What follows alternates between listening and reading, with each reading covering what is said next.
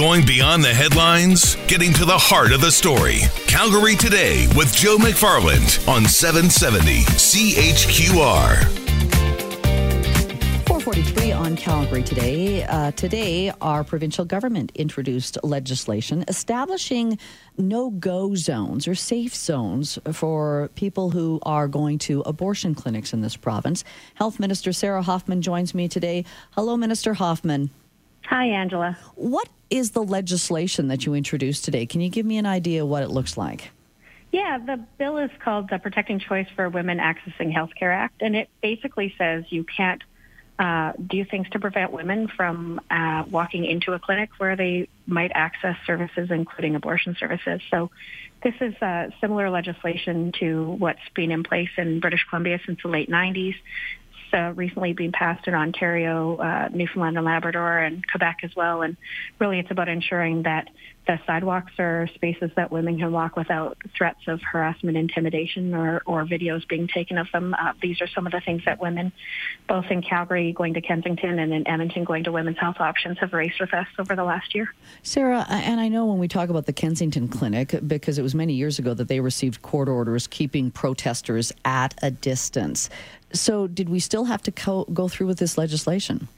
So what they've told us is that the injunction essentially has lost its uh, ability to impact change. Right now, they'll call a police officer. The police officer will come ask the people who are yelling uh, hurtful, bullying things to the patients to move on they uh, usually do at least move on a little bit, and then the next day the whole thing could start all over again. So this really is about giving law enforcement some tools to impose consequences, and the uh, consequences that are being proposed in this legislation are uh, either um, uh, time, including uh, time in prison, or time uh, with a monetary fine. So these are the two two tools that would be uh, available to law enforcement in ensuring that women can access these clinics safely. So would they be facing a criminal charge of harassment, something like that? Uh, so right now it's just a fine and uh, jail time. Uh, the specific wording of it, I'll have to get back to you on. Right. But uh, yeah, for if it's a first offense, the legislation reads up to uh, six months uh, uh, for an individual, or up to five thousand dollars, and uh, for a corporation, uh, up to twenty-five thousand. So uh, these are really about giving these tools and, and some flexibility to the people enforcing safe access to these services. I guess, did you have a, a, dilemma when it came to, yeah, the protesters, but we still live in a country with freedom of speech. So mm-hmm. was there was there a, a, bit of a dilemma there as far as how do you allow people to still be able to share their views, whether they are in favor or against, but still respect the fact that these people are using a medically legal procedure at a clinic?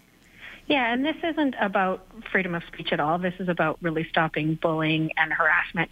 Uh, I've had women say, you know, I was walking into my medical appointment and I was afraid to park my car uh, in the parking lot because people were taking videos, and I thought, what if they do something to my car? Or where are they going to post this video? And feeling like they had to be, you know, secretive about where they were, or even women talking about the sidewalk being completely blocked and having to walk through mud puddles to go into the doctor's office, and people yelling murder at them. You know, this is about ensuring that uh, women and, and often men who are going with them to access these services feel uh, some sense of dignity and calm when they're going to access the healthcare services that they've chosen for themselves. Uh, this uh, we certainly uh, respect that people have a, a, a, variety of ways of expressing free speech, but uh, this has withstood court challenges in British Columbia, and we're confident that our legislation is acceptable and uh, reasonable to ensure that women can access these healthcare services that they choose. So it's a 50 meter no go zone, so to speak. That's right, from the edge of the property uh, and, and impacts all public property and, and behavior uh, that could impact these women accessing these services. Minister, thanks for telling us about this. Thank you, Angela. Health Minister Sarah Hoffman joining us today. It's 447.